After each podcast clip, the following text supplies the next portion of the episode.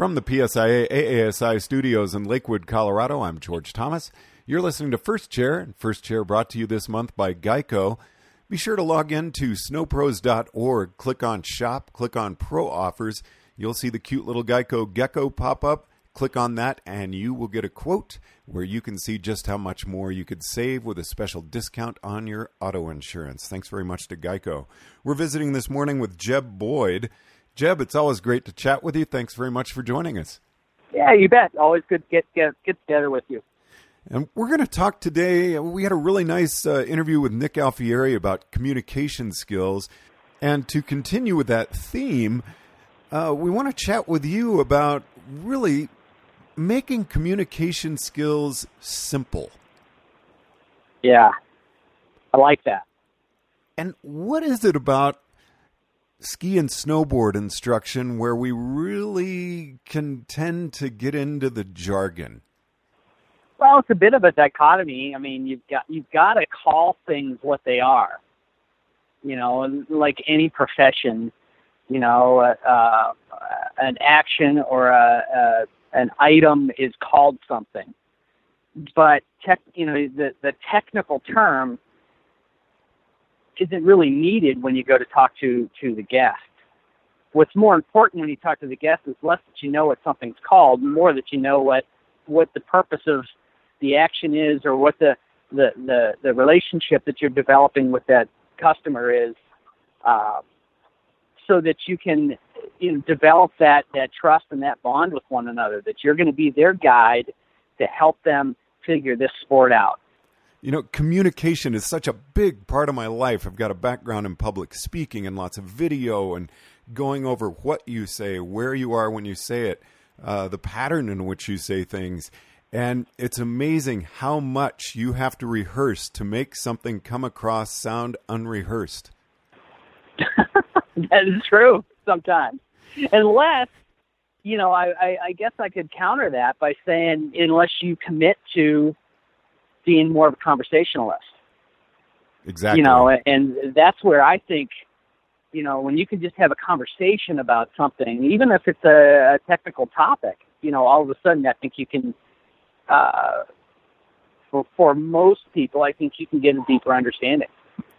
But the more we understand what we're doing, and as we learn the jargon, and, and that becomes kind of our mental image of what we're trying to describe, we've really got to break that down to get it across to our students. Oh yeah, yeah, totally. And and when you read the book, you're you're gonna uh, you're gonna come across technical topics, and that's where um, it, it's important. Like I say, you need to be able to to understand what something is and to be able to identify what that thing is, and that's where the the, the technicality of the conversation comes to play. But I don't think it necessarily uh, for most people needs to be the way the lesson is taught out on the snow.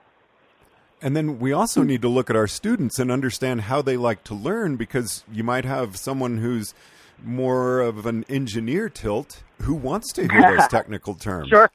Yeah, yeah, and that's where you know that's knowing your information is, is key. Um, but um, and, and I totally agree with you on that. And you've got to that. It's funny when I get in that situation, I struggle a little bit because I try to be more conversational with with my teaching and coaching.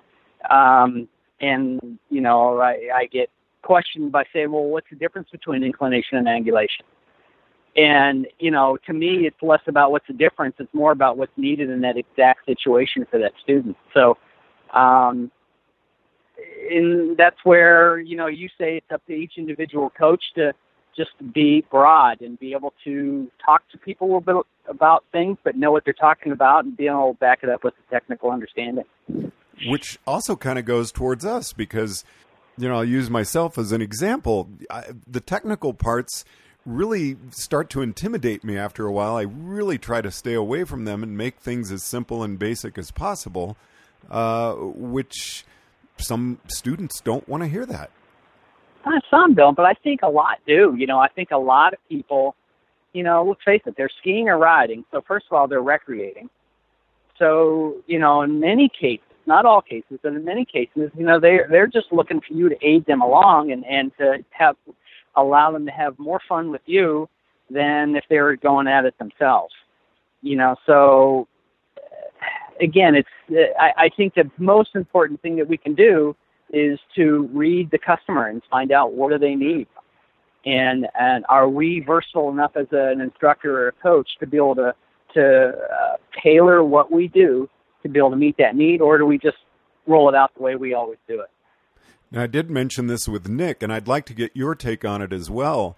Uh, Nick was really talking about the importance of our nonverbal skills, which uh, I'm right in line with on that. But you think about we're so covered up as instructors. Um, I mean, our uniforms make us look huge, and yeah, some of those sure. nonverbals can be kind of tough. Our, our hands yeah. are, are looped into our straps, sure. and we're leaning sure. on the top of the poles, and and there's yeah. that cool factor there. But yeah, yeah. Oh, I think what you're saying is spot on, and what Nick was saying is spot on the money. You know, it's the it's the the and you, the the nonverbal. I mean, um, I had a college professor tell me one time. I don't remember a lot from college, George, but I do remember this.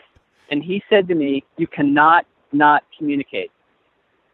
And that was like the topic of the day, there the the week in class. And I'm like, "You cannot not communicate." You, what what's that mean? That's such a And good his- use of a double negative. Exactly. Exactly. And then first of all i had to remember what does this mean? And then second of all i really kind of was a bit of a riddle that made me think that you cannot not communicate. And so like inflection um you know hand gestures facial gestures all of those things that go along with what you're talking about um can really support the message.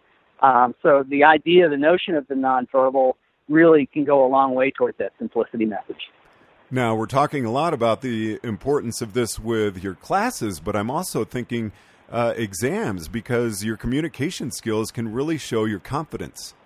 Yeah, yeah, yeah. I think for an exam, your best bet is to just tell people what it is you want them to do, and be prepared for someone to ask you, "What would you call that?" Whatever it is that you're working on. Oh, I'd call that, you know, leg steering, or I would call that, uh, you know, uh, edging, or you know, whatever, whatever it is. But just get right down to it and relate to the individual that's standing in front of you, and speak to their, you know, their needs. You're listening to First Chair. First Chair brought to you this month by Geico. We're visiting with Jeb Boyd. you know, you know what we're talking about here. If you want to put like a, a wrapper or the technical piece to what we're talking about, is in my mind we're talking about the CAP model. You know, and, and the CAP model is something that typically is pigeonholed into children's instruction, but when you look at it from, you know, CAP refers to cognitive, affective, and physical. You know, or paying attention to how people are thinking, how they feel, and what they're doing you know and so if you let that guide you it's not just a children's uh model it, it, it's teaching and coaching and you know paying attention to the, the person in front of you and how they're responding to your interactions um you know that that tells you a lot or it tells me a lot about what i'm going to do next um, and, and I think that you know we shouldn't pigeonhole a really awesome model like CAP into just being a children's uh, a, a children's concept. I mean, aren't there a lot of things, though, about children's teaching that are very applicable to working with adults? Yeah, I think so. I mean, let's face it, the attention span of a kid is is not there, and there's plenty of adults who, who don't have a whole lot of attention span. So you've got to have that diversity to be able to, you know, speak to different types of learners, um, and sometimes in the exact same lesson, let alone from day to day. You know what I mean? Do you feel there are different communication skills that we use more with kids' classes than we do with groups and, uh, say, with a private lesson as well?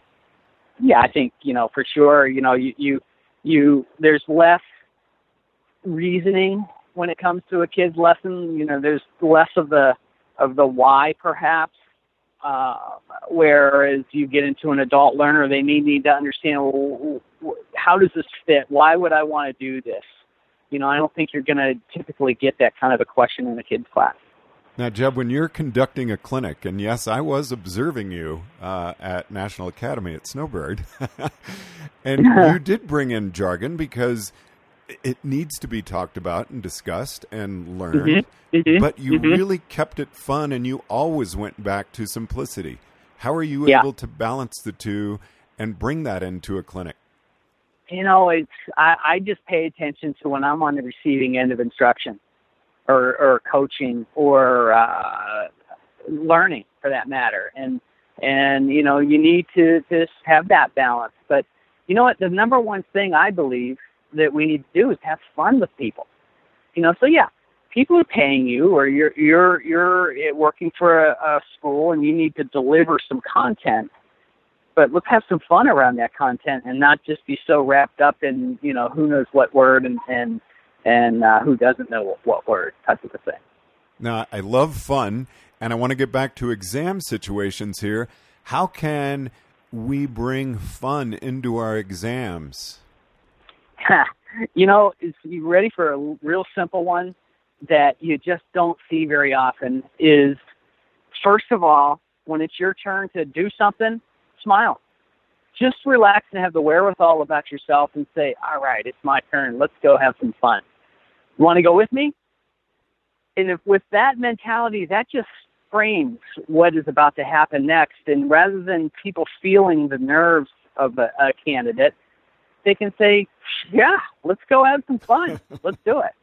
You know, so uh, that coupled with the next thing you should do is is move your group. There's just not enough of that, and and uh, again, I think that all falls into the simplicity category. Let's go have some fun and let's go do it right now. Come on, let's go. And moving your group gives you time to think about what you're going to do. Oh my God. yeah. There's plenty of times where I'm at an absolute loss for what I'm going to do next. And you ski 50, you know, uh, whatever. You ski five lift towers down the hill, and all of a sudden you get an idea. It, it happens every time. So, Jeb, really important topic. What are three takeaways that you'd like for listeners to have from this discussion? Um, you know, I think these are three things that really resonate with me as a coach, and, and I've had good luck with them, and, and uh, I would encourage others to give it some consideration. But, you know, number one is connect with the individual. Um, you know, make them feel, or make them think that what's going on today is special, which it truly is. You know, when you think of a lesson situation, it may be your 50th lesson of the season that you've taught, but the people that you're teaching, it's their first lesson of the year maybe. And so we need to keep that in mind and be able to connect with people, make them feel special, and, and uh, be thankful that they're there to ski or ride with you. Um, you know, I think when we're working, especially with the public, be simple with your explanations and your your conversations with them, and and uh, use everyday language that they're going to understand. If it's easy for them to be with you, they're going to want to be with you more often. Um, and then the the one the last thing that I think gets overlooked a lot is take them on an adventure. I mean, let's face it, most people don't do the the skier or rider thing every day of their life. You know, so it's a bit of an adventure in the first place. But let's get out there and, and lead people on an adventure that doesn't need to be scary or or uh, intimidating or any of those things. It's just take them somewhere out of the ordinary from their everyday life. And uh, they'll remember you for it. They'll remember your resort, what a great time they had at that resort. Um, and, you know, the objective is certainly to develop some loyalty to get people to come back. So connect, be clear, be simple, and take them on an adventure. Jeb, it is always a pleasure visiting with you. I really appreciate you taking the time to chat with us today. You you bet, George. Thanks for the opportunity, and, and uh, it's what a great way to get information out to people. Jeb Boyd joining us on First Chair. First Chair brought to you by Geico this month. Log into snowpros.org, click on Pro Offers, click on that Geico Gecko, and that will take you to a page where you can see just how much more you could save with a special discount on your auto insurance. Thanks so much for listening to First Chair from the PSIA AASI studios in Lakewood, Colorado. I'm George Thomas.